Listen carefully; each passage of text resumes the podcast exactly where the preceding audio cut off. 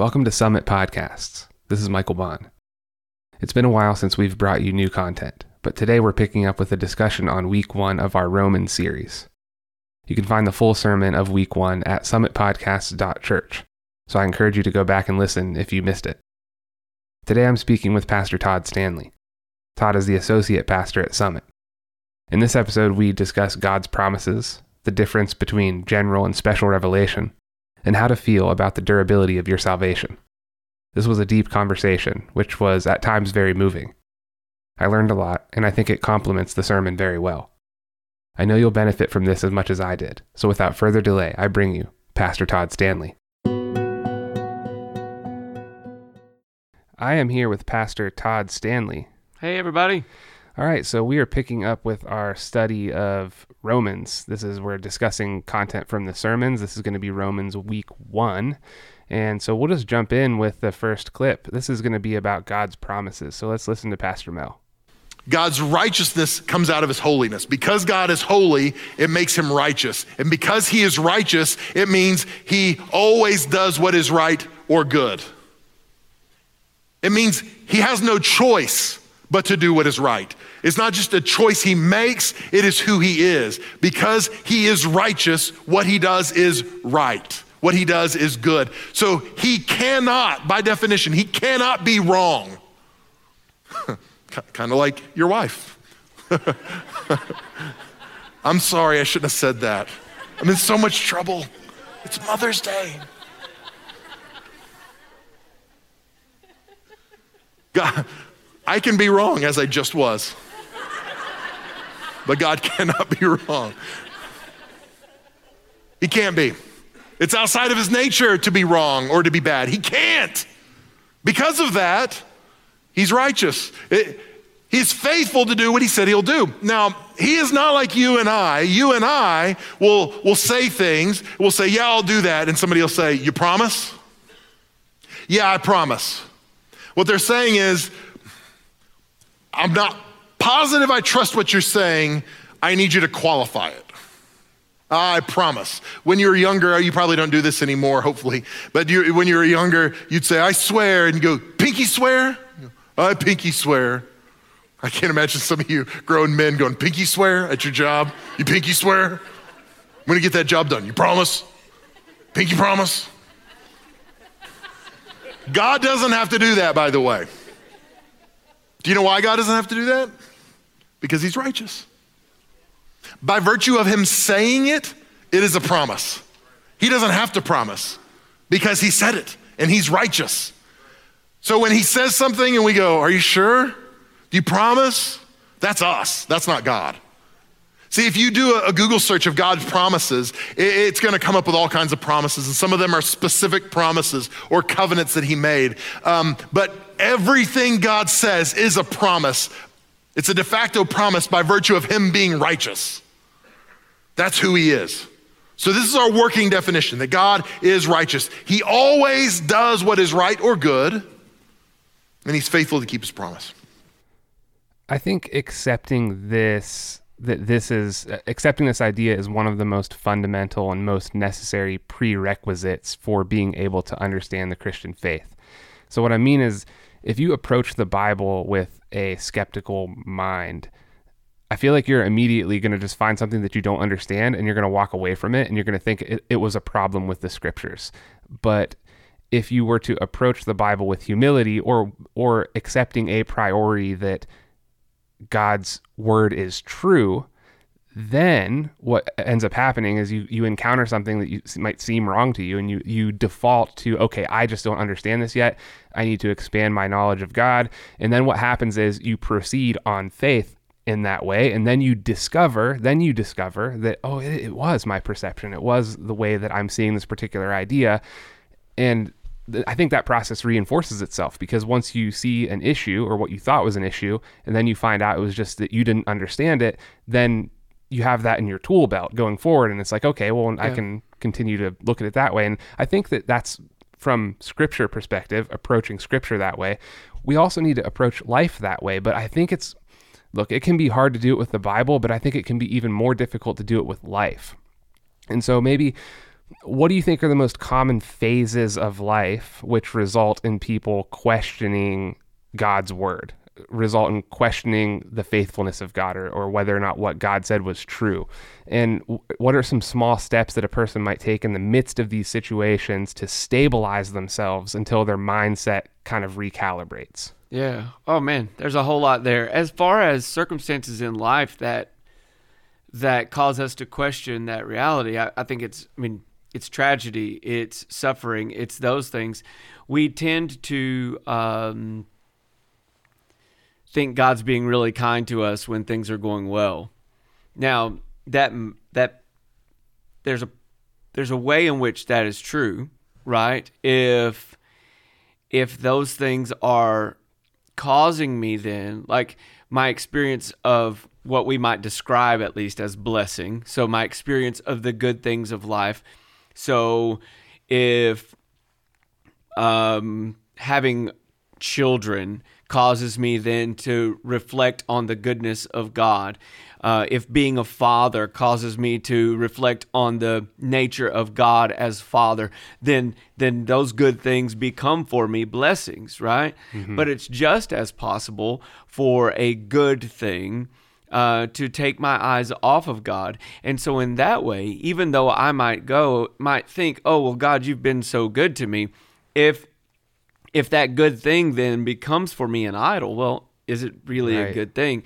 By converse, if suffering causes me to to run to God, if it you know, if the experience of that suffering reveals for me and in me um, my need for God, or I feel, you know, people often describe uh, being, you know, when they're really sick or are facing the death of a loved one, uh, experiencing the peace and presence of God in a way that they never had before. And so, in that way, then suffering actually becomes for us a blessing. And so, I think part of the problem, and you said this uh, as you began, like that this is a fundamental aspect of a Christian worldview. And that is exactly why. Because if we see God as good, understand God as good, believe that God is who has revealed himself to be in the scriptures, then that is a, a faith and a theology that will sustain us in good times and in bad times. Because when things are going well, we understand that those blessings come from God, not from our own strength, and that they are not things to be worshiped in and of themselves, that they are things that should then turn our thoughts and our worship toward God. By the same token, in difficult times, when we hold fast to the truth that God is good, there's an opportunity then for us to suffer well, to suffer in ways that glorify God, to experience the presence and peace of God in ways that we do not and probably cannot in when things are going smoothly and easily. And so it becomes a sustaining faith for us. Um, the thing that you talked about as far as um, being difficult to live life in that way, especially for people who are not followers of Jesus, who aren't believers. Uh, yeah, it's really tough. And I mean, it's hard enough even for believers, right? When things are going difficult, it's not always easy for us to go, you know, Lord, thank you for this opportunity to suffer well, right? right? right. Lord, uh, you know, and so uh, I was trying to think. There were a couple of things that you talked about where you know you said you know you can live this way and then maybe later you discover oh well i was i was wrong about my assumption. Right. and uh, and i think there's some some validity to that but i also think we have to remember that the work of the holy spirit is to convince us to convict us of our sin to convince us of our need for a savior to draw us to jesus. And so for people who don't know christ uh, the apostle paul talks about this like it's it's foolishness to them and so we have to we we can't divorce it all from the work of the Holy Spirit and say, mm-hmm. you know what, we we don't understand. Our our vision is darkened, our understanding is darkened until the Holy Spirit draws us and reveals to us, you know, the the goodness of God. Yeah, when you think about suffering well, I think that people sometimes hear that and they think, okay, well, I'm I'm just doing what why am I doing that? Why am I suffering well? And it's actually useful to think about why you should suffer well. And I think one of the reasons is because the people around you uh, you become a stabilizing force for them. Yeah. I mean, you can your actions sometimes in the midst of suffering, especially when it's like collective suffering, like maybe your whole family is going through something. Your actions can determine the outcome, not just for yourself, but for the people you love, the people around you, and you can actively play a part in making things a whole lot better than they could be or Yeah. a whole lot worse than they could be. And I think about this like sometimes I've told people you know, I, I tell the the United group this sometimes, like whenever it's getting late on a Tuesday night and there's nothing open, like for food or whatever to go after, and I, I say, aren't you just thankful for Sheetz? Like Sheetz is always there, it's always open, it's always ready to go, it's always ready to, to to help and to serve you and all this. I was like, you just need to be the Sheetz for the people in your life. You know, you just need to be, and I think there's really something to that because, uh, man, to be uh, whenever I'm at funerals, this is where it really becomes tangible to me. Like all the stuff that we do through the week, all the stuff we do on the weekends, all the worship, all all that, everything that we do as Christians. When I'm at funerals, for some reason, it, it's a reminder to me of why we're doing it. Yeah. and it's like there's something punctual about that. There's something final that feels like, man, this is so important. Yeah. Like this is of ultimate importance. And it just kind of reminds me of that. And that happens to me pretty regularly whenever I either attend or help out with a funeral. And it's like it's it's weird how easy it is to forget about that in the day to day. Well, you know, that's, I mean, uh, Proverbs actually says it's better for us to attend funerals than parties because we should consider our mortality, right? And so, uh, this, the scripture even holds that out to us, right? That there there is value in these things, and we can often miss it because we are uh, we tend to at least pursue pleasure rather than to look for meaning and understanding in suffering. But man, I would say, look, suffering is common to all people, and of course, we all experience it at to varying degrees. Um, but it is common to all of us. And if we simply see it as meaningless, number one, we are denying the fact that the Word of God says that He is working all things together for the good of those who love Him and are called according to His purpose, right? We deny the truth of that when we see suffering as meaningless or, you know, and then secondly, uh, we we miss the opportunity to to gain an understanding that can then add value to the lives of the of the people around us uh, and help others to endure suffering and not just to endure it but to be able to rise above it. I mean that's the that's the point of this right?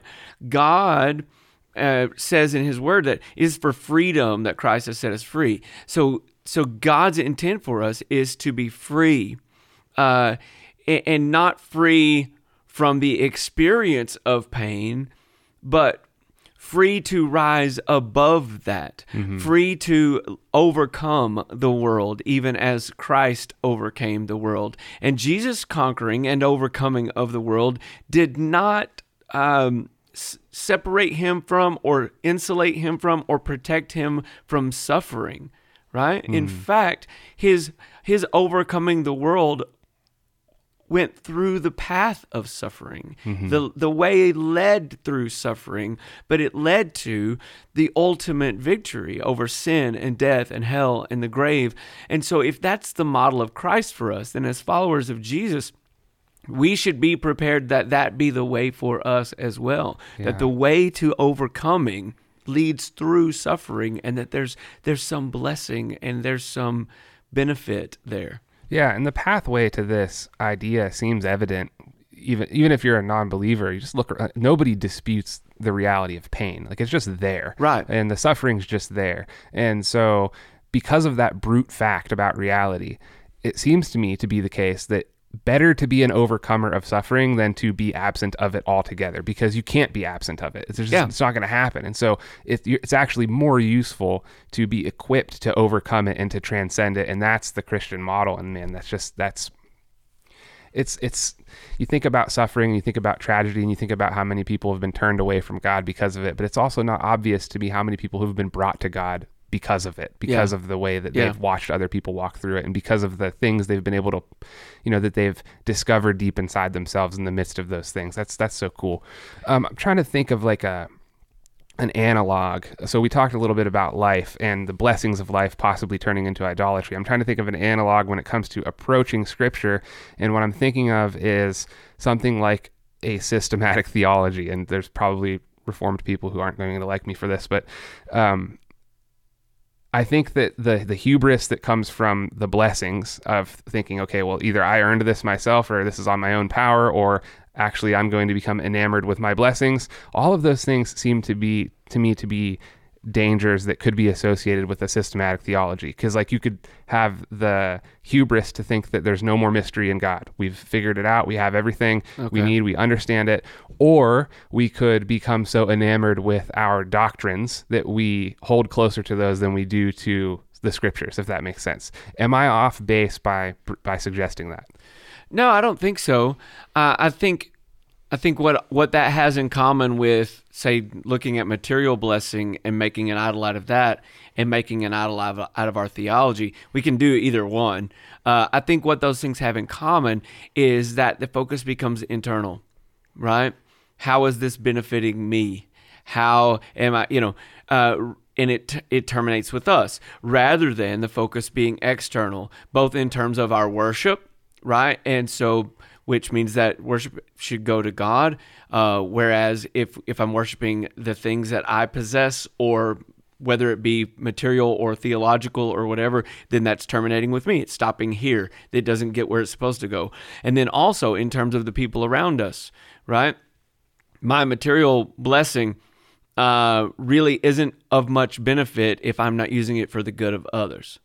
Um, my theology, no matter how airtight I may think that it is, is of no value if it cannot be used for the blessing of others. Um, and then the same is true with suffering. If you want to say how the, how do these compare, the same is true with suffering. What happens in when suffering is that we we become very inwardly focused and we forget about the opportunity that that is for us to um, reveal Christ to other people through that. The Apostle Paul talks about this, right? The honor that it was for him to suffer for Christ so that he might reveal Christ to others, so that he might, you know, and even like uh, one of the things that I think about is uh, when he and Silas were in prison and they began to sing and to praise God at the midnight hour, and the walls were shaken and the chain their chains fell off, and you know, God, there's this great thing that happens. Well, they didn't run away in that moment. They stayed put, and then they ministered to the jailer, and he Yeah. and his whole family came to Christ. uh, You know, and so for us, we would go, "Oh well, that that terminates on me. God, God broke these walls down so I could get out Yeah, of here." yeah. Right? But Paul goes, "No, no, no. This is an opportunity."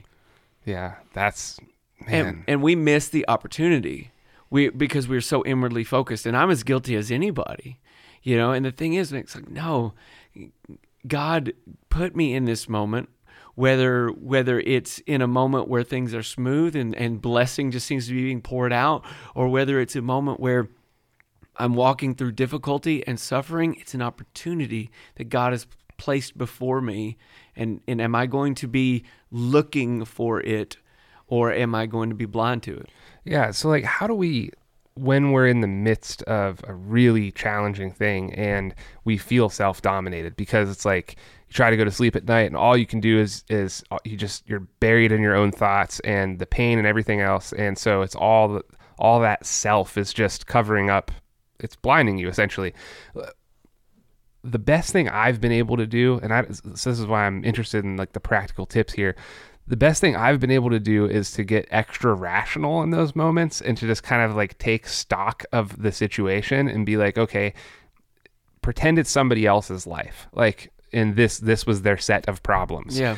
How would I advise them to work their way out, or how how would I advise them to deal with the problems that they're dealing with?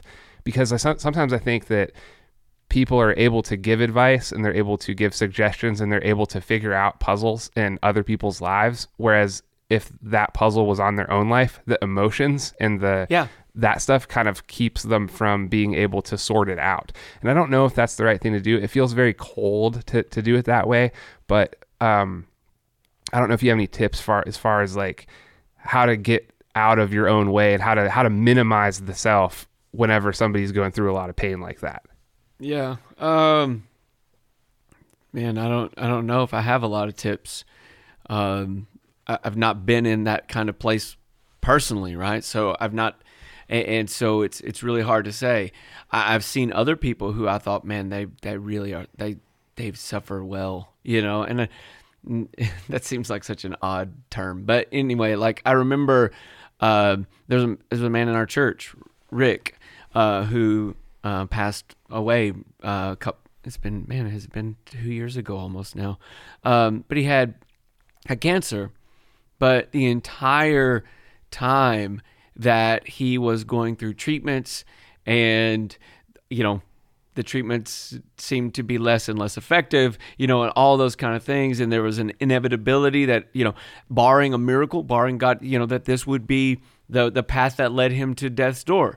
And and that's exactly what happened. But through that entire time, man, I watched him as he would say, you know, what a blessing it was for him to be able to sit down next to the other people who were receiving treatment and talk to them about Christ and talk to them about the hope that he had and talk to them about how that if the Lord saw fit to heal him that that that was you know he would give great bless that he would give honor to God that he would praise the Lord for that and that would be a great testimony.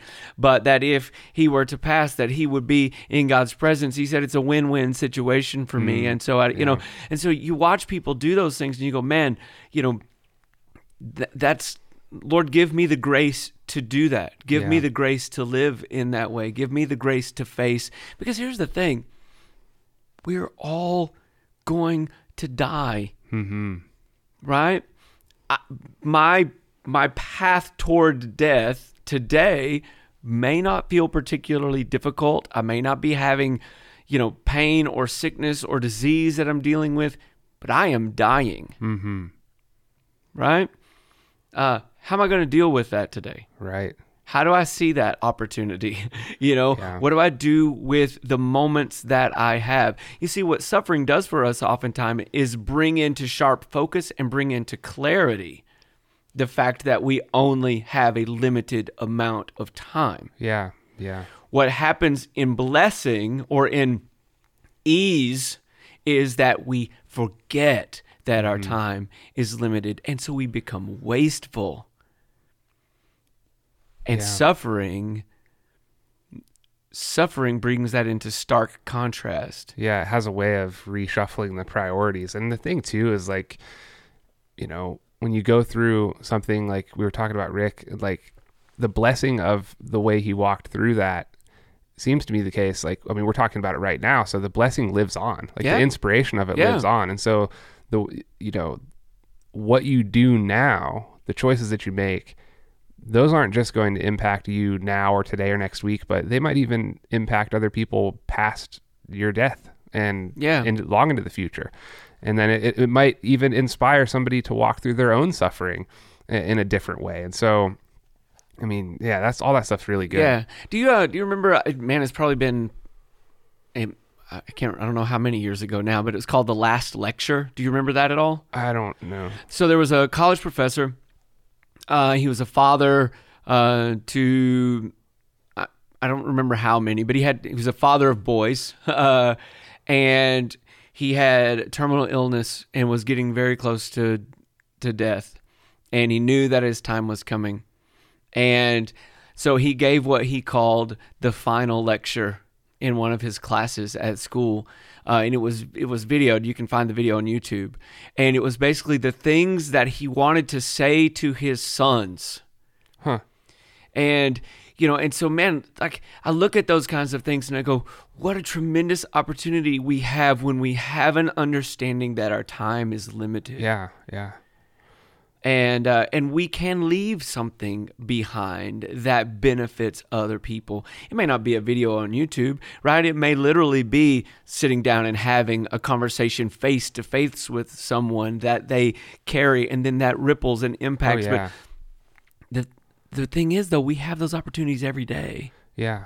One of the things, man, that I've been feeling like that God's really impressed on me lately, and I've shared this in a couple different places, but just that every moment is pregnant with divine potential. Mm-hmm.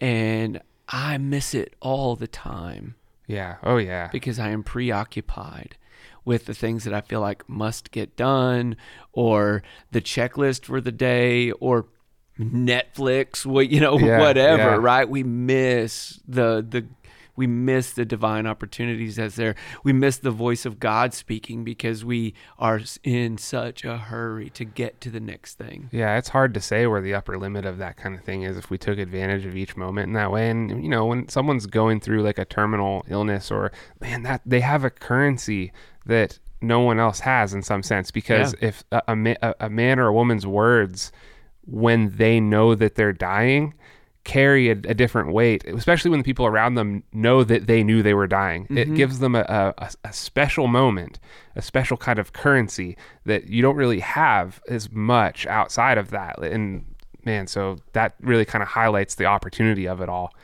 Um, okay, so this next clip is going to be about general revelation. Let's listen to Pastor Mel. Romans chapter 1, uh, Paul begins his introduction. He greets, he connects with, he's doing his salutations. And then when we get to verse 18, he gets right into this idea, into the meat of it. And he's addressing the church, he's addressing the, the church in general, but in hindsight, we see that he's talking more to um, the Gentile believers. And this is where we'll start in Romans 1 18 today. It says, But God shows his anger from heaven against all sinful, wicked people who suppress the truth by their wickedness. If I didn't tell you this wasn't a Mother's Day message, that would have told you right there, right? They know the truth about God because he has made it obvious to them. For ever since the world was created, people have seen the earth and sky. Through everything God made, they can clearly see his invisible qualities, eternal power, his divine nature, so they have no excuse for not knowing him. So, what this is saying is there is evidence for God in creation. So, we should be able to uh, look at the night sky and there should be something in us that says, there's more to this life than breathing in and out until I stop breathing in and out.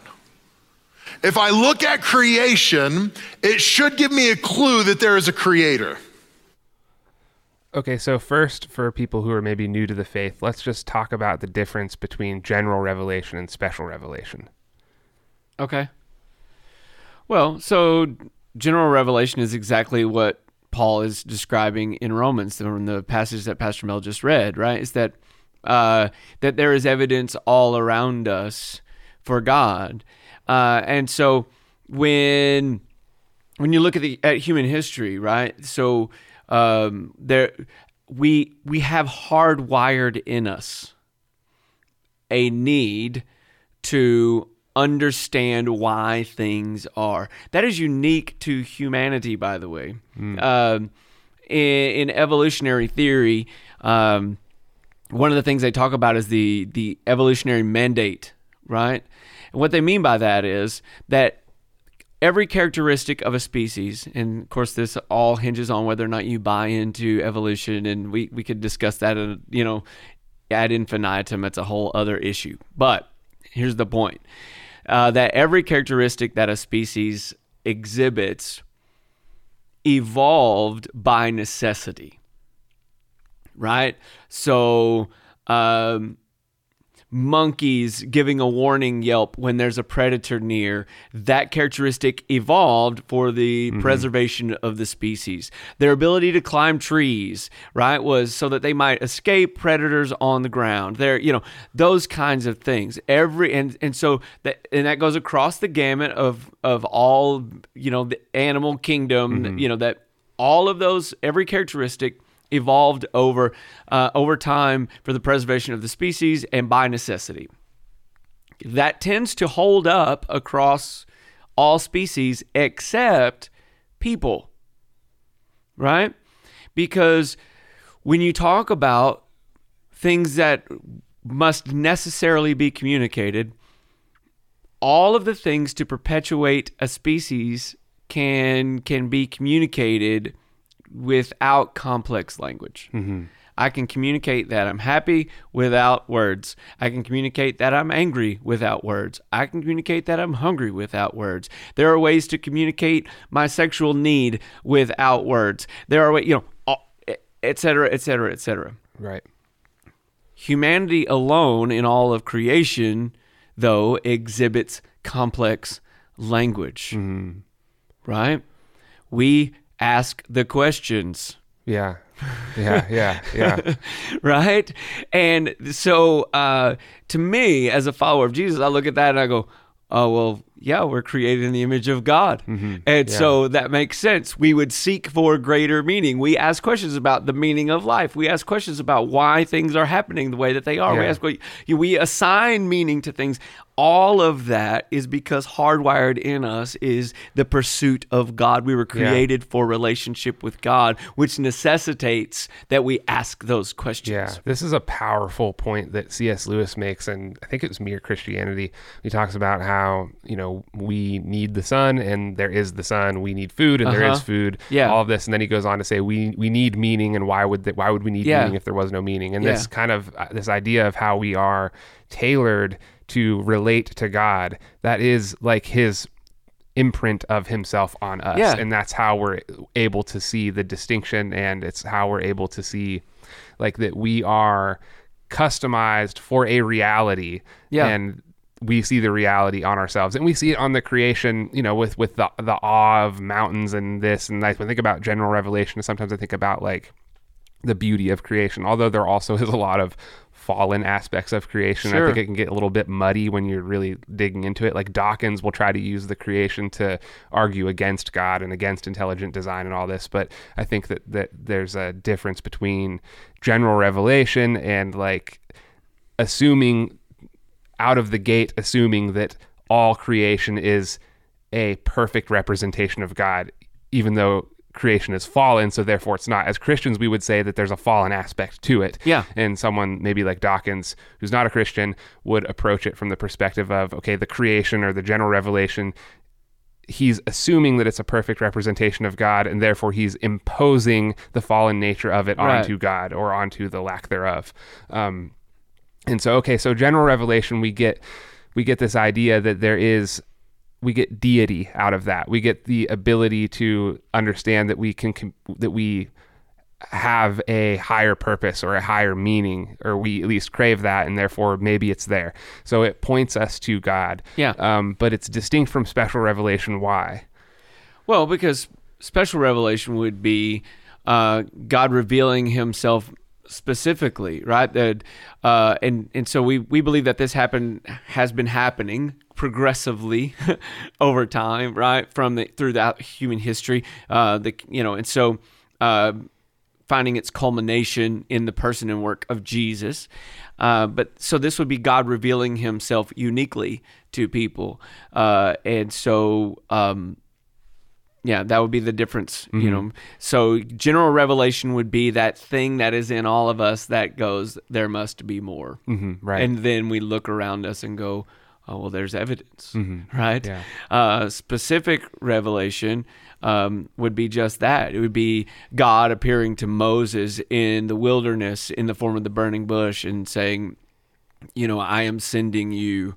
Uh, it would be, you know, when he says, Who do I tell them sent me? And he says, Tell them I am, right? Yahweh. And so it would be those kinds of things where God is revealing himself uh, in in his uniqueness and in, in his specificity to people over, you know, throughout human history. Yeah, I was um, as I was going through training, I was taught that that special revelation, that the gospel was reserved for special revelation, and that salvation was not possible through general revelation. Now, I'm not sure how I feel about that, honestly. When I when I really think it through, um, I get what I get that special revelation needs to be the primary means by which we follow Jesus. Yeah. Um, that, that and that following Jesus is the prerequisite for salvation. But then you have the problem of the unevangelized, like you know, someone who lives their entire life on a on a island when they they never encounter special revelation, never encounter the gospel, um, assuming that well. Let's back up. I may have made an assumption there, assuming that special revelation is reserved to the scriptures, which I think that also is uh, maybe an open question. Um, is it possible to arrive at an understanding of Jesus through general revelation? Uh, I don't think so. Um, because in order for that to happen, you would have to have some form of special revelation. At least in my understanding, God God would have to come and like Paul on the road to Damascus, Yeah. right? And you know, a light from heaven, and God speaks and He says, "Who are you? I am Jesus, who you persecute." Right? That's special revelation. Yeah, yeah. Um, and I don't know that you could arrive at that kind of understanding of Christ uh, outside of special revelation. Yeah. Now, in regard to people who've never heard, you know, that whole kind of desert island theory, tropical island theory, whatever, where they, you know, um, Scripture doesn't address that. And so, in those instances, for me, I just I, I default to the goodness of God. Say, Yeah. God, Scripture doesn't address this. I don't have an answer for it, uh, but I know that you're good, and so I trust those people and their their eternities to your goodness. Yeah. and that's the that's the most that I can do in that circumstance. Um, going back to your point about is special revelation contain uh, confined to scripture uh, i would say for those of us who b- are um, well, uh, who are continuationists, right? Which means that we believe that the gifts of the Spirit are continue to be in operation, that the charismatic gifts should be in operation uh, among God's people. No, special revelation is not confined to Scripture. What I would say is that special revelation must and always agrees with Scripture Right. Yeah. right? And so there may be word of wisdom, word of knowledge, a word of prophecy. There may be, you know, those things that are going and, and, and, you know operating among the community of faith, uh, but they must always. Always, always agree with and come in alignment with Scripture, and, and be, you know, and so uh, I would say that's my understanding of that. That's my belief in that. Yeah, yeah, that's good. So, as a pastor, people probably have a lot of access to you, to, to your relationship with God through worship, through your teaching of the scriptures, through prayer, through that those elements of your life. And so, I'm wondering, like, when you are in the creation, say, because I don't think general revelation stops at special revelation. Like we don't just graduate into special revelation and then we no longer uh, connect with God in the creation. So I want to know, like in your own life, maybe when you're outdoors or like where do you feel most connected to God in that general sort of way that's maybe outside of the practices of worship, the practices of, of teaching and prayer and that sort of thing. Where do you find yourself feeling feeling His presence most palpably? Uh, I mean, I definitely feel most connect. I don't know if connected is the word, but I definitely experience the presence of God outside. Like I, you know, uh, there's something special to me about uh, sitting next to a body of water, especially moving water. Yeah, yeah. Uh, feeling the breeze. Uh, watching the, the leaves rustle in the trees, and you know, there that those are those are sacred places for me. Those are sacred moments for me. Um, and there are times, you know, that uh, that the, well, I would say that general revelation and and specific revelation, like they they inform one another. Yeah. Oh, Right? man, that's good. And so uh, it's my understanding and my experience of who Christ is that then when I go into nature uh, and I experience something new in nature for the for the first time, or uh, you know that, or or even it's not new. I, I'll give you an example. I remember one day in particular that I was uh, I was serving at a church that was about a half an hour from my from my house. It took me it was, so I had to commute every morning and every evening. And uh, there was one particular morning, and I would leave the house usually before daylight, especially in uh, fall and winter months. Um, I would leave the my house before the sun was up, and and I would watch the sunrise on my way into the office. Uh, and my commute was actually through quite a bit of farmland, so there were fields and there were you know, and so uh, there wasn't really anything to obstruct my view. It wasn't you know, and Yeah, yeah. you know, and so. But I remember one particular morning, uh, I was driving to the office, driving to the church, and the sun sunrise was absolutely incredible, just beautiful. Yeah. You know, it looked like, you know, just like someone had painted it, Yeah. and and that was the thought that was in my mind at that moment. This looks like someone could have painted it. You Yeah. know? Yeah. And in that moment, I felt the I felt the Lord speak to me and say, "I did that for you today." Yeah. and I'm getting emotional about it now, right? Um, and so there was there's that general revelation of you see something like that and you ca- and you think that can't be accidental Right. right uh, there must be something and it was my specific revelation my special revelation right of my my relationship with Christ that then informed that general revelation. And then deep and then beyond that right is the understanding of God's deep love for us and understanding of God as father wanting to give good gifts to his children. All of that's at, at play in that moment Yeah. leading you know to, to me to go you know to to hear the voice of God say I did that for you today. And then knowing that that was you know as the scripture says God just he lavishes his love on us Yeah. Yeah. right and so i think though they inform one another in that way and that that as we walk with god that those experiences deepen and increase rather than become fewer Right. And I think that that's, man, that story is a testament to the importance of not neglecting, uh, uh, you know, someone comes to God through general revelation and then special revelation is like, okay, I'm a Christian now. I'm, a, you know, spent all my time in church, studying the Bible, doing all the things.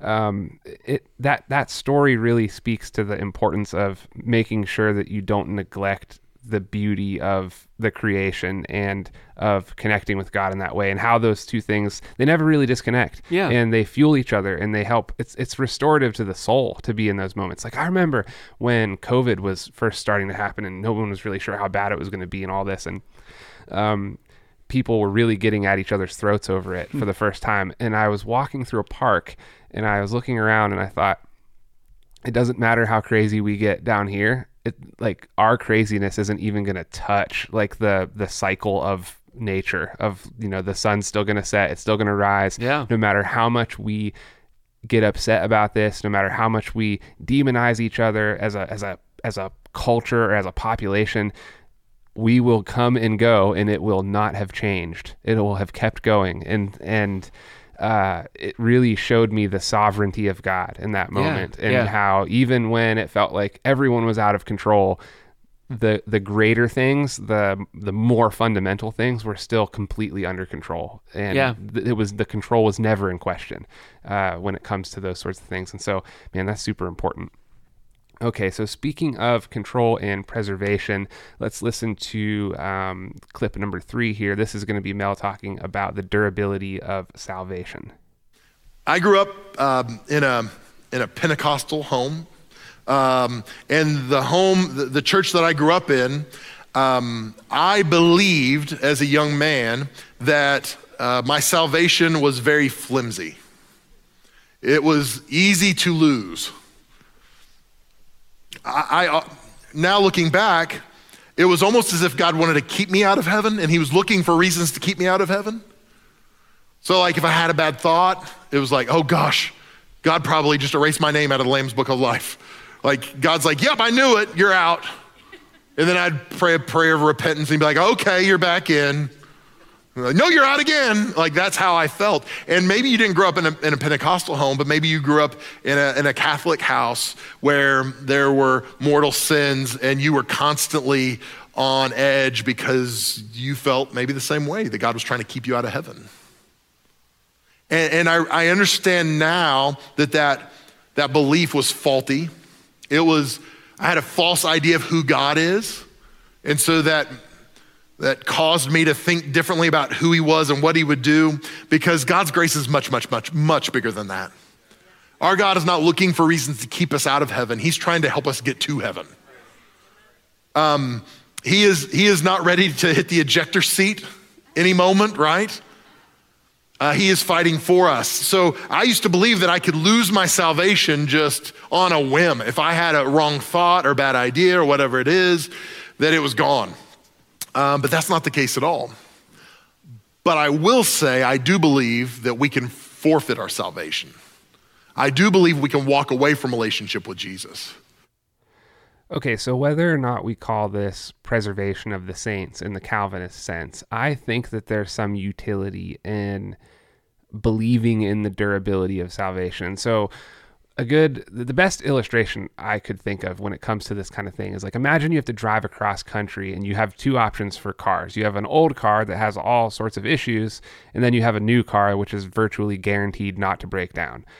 If you take the car that's guaranteed not to break down, you, are free to enjoy the ride. You're free to do all Yeah. kinds of things and get things done and do whatever work you need to do. You don't have to focus on or on con- being concerned about the breakdown of the car all the time. And it seems to me that salvation works in a similar way. And so I- I don't know, like I said, I don't know if this is quite preservation of the saints, but I feel like sometimes Calvin gets a lot of flack for, you know, the the tulip. Yeah, yeah. Um, from maybe people who aren't really thinking through what some of those points mean. And this particular one when it comes to salvation. I mean, I know when I studied Wesley that he struggled for a long time about not knowing whether or not his salvation was in place. Like he, Yeah. he was very concerned about it. And so I think this is a walk that's pretty common for Christians. And, you know, are we trying to strike a balance here between like a hardcore preservation of the saints or like a, well, kind of what Mel was describing in the clip? Is there a balance? How do we strike that balance? What do we, what do we do when we think about durability of salvation? Well, I, I think the the thing that that Pastor Mel is emphasizing, which I think is the the important thing, is that we do not have to live in fear in regard to our salvation, in regard to God's love for us, in regard to our being held securely by Him and in Him. Um, and so, you know, that's the thing there. In regard to you know, losing our salvation, if you want to say it in that way, I, I, I tend to think that the outcome is the same no matter which theological position you come from. And I, here's here's what I mean by that. So, what would be described as a traditionally Arminian position, uh, and you guys can, if you're not familiar with these terms, you can. Um, so Jacob Arminius was is a is a theologian, and then John Calvin was a theologian, and they tended to disagree on the nature of you know salvation in regard to whether or not you could you could lose salvation or not. All right, so uh, just for a little primer, I guess.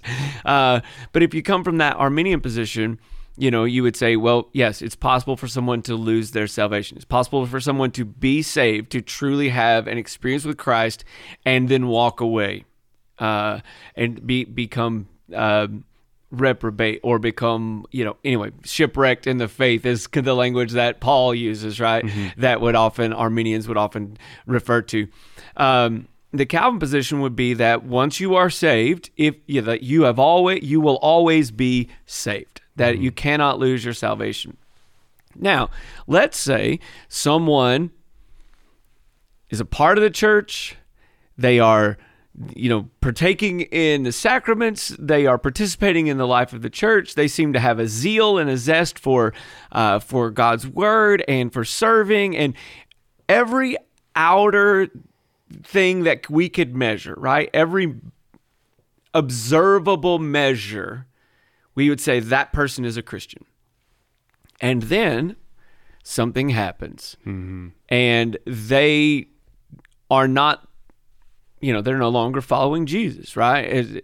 For better lack of a better way to put it they are not practicing christians anymore. They, they you know the deconstructionism that we see around us now is a very mm-hmm. good example. There are plenty of people who have identified as christians and now say i no longer identify as a christian and don't, you know so the, the Arminian position would be that those people genuinely had an experience with Christ and have walked away. The Calvinist position would be they were never saved to start with, Yeah. Yeah. right? Uh, the outcome's the same. Right. it is. The Yeah. outcome is the same. What because the outcome is this is a person who is in need of restoration. This is a person who is in need of salvation. This is a person who is in need of Christ. And so in some ways I think all of those kind of arguments uh the end result's the same Yeah. So it- right? and so we can we can disagree about the nature of how that works, but let's talk about let's talk about what the result of it is. And the result of it is that we all need the gospel. Right? And so let's just keep preaching the gospel, uh, and and recognize that those of us who are in Christ, absolutely, we are secure in Him. That our salvation is durable. That it's not, you know, I am not subject to God's whim or to my failure today. If if I were to, you know. Uh, lose my cool or if I were to, you know, commit some sin today that that my salvation doesn't dissipate in that moment that you know that I do have an advocate with the Father who is Christ Jesus that that my sins have been uh, paid for on the cross of Jesus Christ. Not only the sins I have committed but every sin I might ever commit that the work of that work that Jesus did is enough for all of that. And that it is faith alone in that work that saves me. And so if if my performance did not save me to start with, what makes me think my performance today is going to forfeit the benefit, you know, the benefit of that salvation? Yeah, and maybe a way for people to look at this to the question might be what does this feel like then? What does it feel like to have the right perspective on this? Because if we think about Arminianism and we think about Calvinism, we think, okay, well, those are doctrinal positions. It's very much in my head. I'm very much intellectualizing it. So, what does it feel like? And so, one of the ways that I've tried to conceptualize this on the terms of feeling is if you think about your most loving relationship, the most Yeah. loving relationship that you have, and how unconcerned you are about that person betraying you on a day to day. Like you don't, you know, you're not sitting up at night thinking, "Oh, they're going to betray me. They're going to betray me." If you do, it's probably not a very loving relationship. But if you think about the best one you have, Uh-huh. and then imagine that only infinitely better, and then you have God's loving relationship with you. And so, we shouldn't be concerned on a day to day about slipping up and losing our salvation. We Yeah. shouldn't be concerned about we shouldn't be concerned about God just arbitrarily changing his mind about us. Mm-hmm. Um, and I think that that's what it feels like to have the right perspective. Um, and then, you know, things obviously in the specificity of the day to day, things can get muddy sometimes. But uh, yeah, I think that sometimes whenever we don't know in terms of what we think about, how to think about it properly, we can say, okay, am I feeling the right way about God? And I'm not a very, I'm not like a feelingsy kind of guy. Like I really like to, if I can, if I can articulate it, I try to articulate it. Sure. But some things, like the relationship you have with God and the love of God, it, it demands more of you than just articulation. And so, Yeah. Yeah. And I think you're absolutely right in that the experience of love, right? The knowledge of being loved, the sense of being loved is the security of our salvation. And that doesn't dissipate just because I mess up today, right? Uh, like I said, think about your most loving relationship. I I've disappointed my wife, right? I've done things that that she was not happy with. I've done. I don't in those moments question her love for me, or whether or not our relationship will endure, because you know. And so, and and as you said, like think of that on in on infinitely greater terms because my wife is amazing, but she's not perfect, right? Mm-hmm. God is perfect in every way. Mm-hmm. Going back to what we we're talking about, you know, the the first point of this that God is good, that He always does good, He is righteous.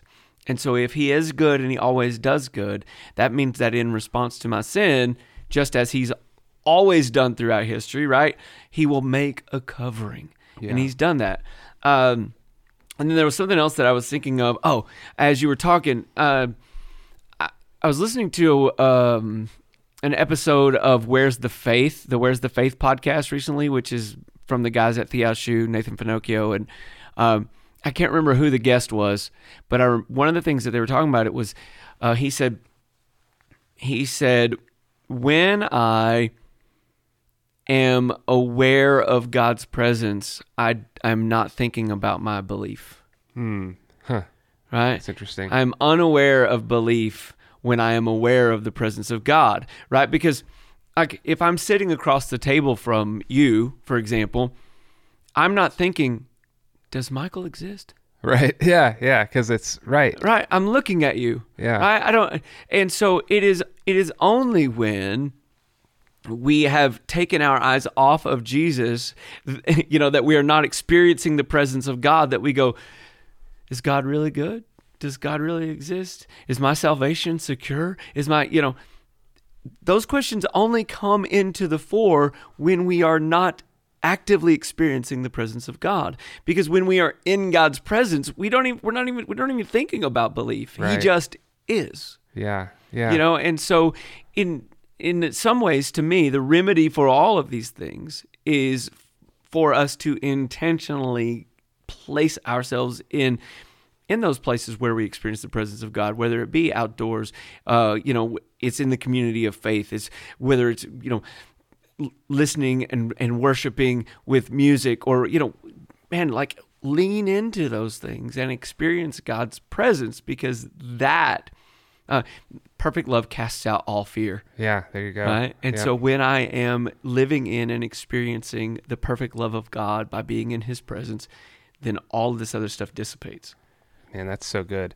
So this last piece here um, will be Mel telling us about the purpose of God's law, because you might be thinking, okay, well, it's nice to, uh, you know, I can sit in the presence of God, but I still have, I still want to study my Bible. I still want to live in accordance with the the teaching of teachings of the Bible. So there's some specificity there. So how do I think about the Bible in terms to in, in relation to myself as well as my salvation? Let's hear what Pastor Mel has to say.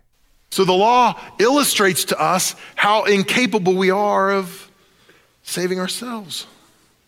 And verse 21 says this But now God has shown us a way to be made right with Him without keeping the commandments or the requirements of the law, as was promised in the writings of Moses and the prophets long ago. We're made right with God by placing our faith in Jesus Christ. And this is true for everyone who believes, no matter who we are. But now, here's, here's what was going on. Here's the status of our world. We are dominated by sin. The law cannot save us. But now, God, He's made a way through Christ Jesus. And you remember why He's writing this. He's trying to unite a divided, broken church. And He says, here's what unites us, here's what brings us together. We are all broken, we all need a Savior. All of us, even those of you who think you're righteous, you're not as righteous as you think you are. We all need God. And God has made a way. So, no matter what our backgrounds are, no matter what divides us, what brings us together, what unites us is Christ Jesus. God has made a way. Verse 23 says, For all have sinned. Everyone has sinned. We all fall short of God's glorious standard. Yet God, in His grace, freely makes us right in His sight. He did this through Christ Jesus when He freed us from the penalty of our sins. For God presented Jesus as a sacrifice for sin. People are made right with God when they believe that Jesus sacrificed His life, shedding His blood. This, this sacrifice shows that God was being fair when He held back and did not punish those who sinned in times past. For He was looking ahead and including them in what he would do in this present time. God did this to demonstrate his righteousness, for he himself is fair and just, and he makes sinners right in his sight when they believe in Jesus. Why would he do that? I think we get a clue in this last verse. It says, God did this to demonstrate his righteousness. Remember what righteousness is. God always does what is right or good and he always keeps his promises. Okay, so at the end of the day, I think we see here that salvation originates with God and is a product of his righteousness, not our own righteousness. And because of that, the the comfort and the security and the peace that we just described in the previous segment is all bound up in that idea that salvation is from his righteousness, not our own. Yeah. Now, that seems easy to understand when you're in the presence of God. Like we talked about, like when Yeah. we're sitting in front of each other, it's like there's the questions aren't really there anymore. It's like, okay, we're just experiencing. Now, when you when you slip out of those moments, um, you know, because there's lots of times where I'm sure people are like they're standing in front of a waterfall or something, and they're just like, wow, like right now, this feels right. I wish I could just stay here, and then they end up slipping out of that and they go into something else. Um, when they're not in those sort of visceral experiential moments, it seems so easy to either fall onto the one side of thinking, okay, this is a works based faith, and my justification is dependent on the progress of my sanctification. So if I start sinning more than I was last week, then maybe I'm not really justified and maybe I'm not saved. Yeah. Um, and then on the other side of it, it's like, okay, I'm just going to cling to this understanding that salvation is a product of God's righteousness. It's entirely dependent on Him. Therefore, I don't have to do anything. I'm, I'm I can do whatever I want, and um, you know, like it's antinomianism at the bottom, all the way down. It's just it's it's uh, I never become spiritually mature because I'm not practicing uh, to become a, a mature Christian. I'm not sort of living out the word. There's these two ditches that are really Yeah. easy to fall into whenever we're not experiencing the the profound moments if that makes sense Yeah. um so what do we do about that i guess like i don't know what the question is there but when you're not in when you're not palpably experiencing the presence of god say you have a new believer say you have somebody who just comes to the faith and you start to see that they're it's evident that they're practicing a works-based faith. They're just like they're constantly concerned. Maybe they start to become self-righteous. You see those sorts of things happening. How are you how do you pull them away from that without without also steering them into the sort of the, the hardcore predestination like i'm just i don't i can just i'm along for the ride kind of thing? Yeah. Uh, honestly, I think the answer is exactly what Paul is doing here, which is to remind both those, you know, under the law, right, the legalists, and those who are not under the law that might tend to move toward license, right, and the libertarian, you know, uh, the remedy is the gospel. Paul just keeps coming back to the gospel. He keeps coming back to the good news that we are saved by faith, right, and by grace, uh, and that it's the work of Christ alone. Uh, and so I think you keep coming back to the gospel, and I think you keep coming back to the centrality of love and what that means for the gospel. Love does not um, remove responsibility. In fact, responsibility increases in love. I'll give you. An, I'll, I'll I'll try to flesh this out a little bit. All right. So, um, if I love my wife, I don't do less for her because I love her. Right. Mm, right Uh, I, I, if I love my wife, I don't go out and have affairs or pursue other women or uh, do things that would be hurtful to her, not because I'm obligated to do that, right right? But because I love her. So the work is motivated by love. yeah By the same token, it is possible, and man, people do it all the time, right? Uh, they are miserable in their relationship with their spouse. The love has long since gone, Yeah. right? Uh, but they remain, and, and and I'm not saying they shouldn't. By the way, I'm not. You know, I, God hates divorce, and I, I believe that. Anyway, well, that's a whole other discussion. Uh, but what I'm saying is that it's possible for us to to do a lot of things uh, that aren't motivated by love. Right. And that is a miserable situation to be in. yeah yeah Right. Um, and so, uh, so love is the thing that sets us free. yeah I am not bound to keep the letter of the law uh, because I'm afraid. Like, uh, so go back to the marriage example. Maybe you're a maybe you're a, a you know wife or a husband who um, you come into marriage thinking, man, I've got to do all of these things right. If I mess up, they're going to leave me if I mess up, then my marriage is going to fall apart. If I, you know, we can't ever have an argument because, you know, and, and you know, there are lots of different reasons you could come into a relationship with that kind of thinking. You've been shaped by watching a toxic relationship with your own parents or seeing a divorce happen or whatever. Like, there's all kinds of reasons you Right. could do that. But the the end result of that is I've got to be really good or they won't love me yeah yeah which which which means that you're living in fear all the time. Mm-hmm. But if we are experiencing true love, right? If we are being loved well, then we feel secure because when I get it wrong, that doesn't mean that they don't love me anymore. Yeah, and then right, and like that's the place where you become. I would say that's the place where you have to walk through that place to get to Christian maturity, to get to spiritual maturity. It has to go through that place. 100%. And like, because every I, I can't say every because a really loving marriage isn't an exception to this, which is why Paul call Paul says that the relationship between husband and wife uh, is reflective of the relationship between Christ and the church. Because when we love each other well in that kind of relationship, then there is grace to be found for one another. Then we help, you know, uh, in human relationship at least, we're not helping God to be better, but in human relationship, we help each other to grow. We help each other to become better. We help each other to, you know, to to flourish and all of those things. Uh, and and so that's why Paul says, "I show you a mystery" when he's talking about marriage, and he mm-hmm. says the mystery mm-hmm. is that this reflects Christ in the church. It's the only human relationship that really does that. Mm yeah. uh, to that degree, uh, because every other human uh, institution or or uh, system is merit based. Mm-hmm. That's we we just think in that way, right? We operate in that way. Um, where if I'm really competent, then I will advance. If I'm really good, then I will advance.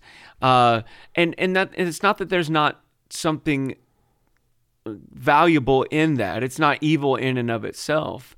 But when that kind of thinking comes over into relationships that really should not be based on merit, right? Yeah. Um, then then it can be troublesome, and especially in relationship to God, because we can't ever be good enough to earn. Oh yes, yeah. You know, uh, but love covers that. Yeah. And again, that doesn't mean there's not a requirement. There is a requirement in love, uh, but but it's not one motivated by fear. Right, and that's really useful for people to know, like in marriages or really like maybe any human relationship. Like if you want someone to meet a standard or to meet a requirement, um, make the relationship not contingent on them meeting that standard. Like commit to them, just boom. Like I'm just committed. I'm ch- I'm going to choose to love you. I'm going to choose to stay no matter what. And then that I think is setting the groundwork for the maximum possibility of the person actually and ending up the best version of themselves yeah. anyway because like if you just if you're just saying hey this is where you are this is where you need to be if you get here then we can then we'll be all right like then you're you're flipping it upside down. Like yeah. you're, you're not you're not setting them free to flourish in that in that way. And so, yeah, I think if we, yeah, well, so when Jesus talked about the two great commandments, right? He was asked, you know, what's the greatest commandment? The Pharisees asked, what's the greatest commandment? He said, love the Lord your God with all your heart, soul, mind, and strength. And the second is like it, love your neighbor as yourself. All of the law and all of the prophets hinge on these two things. And so what he's saying is that when we love well, we will meet the requirements of the law. So again, it's not that love doesn't have a requirement of us. It's that, that when love is the motivation for the way in which we live, that we will automatically fulfill the law.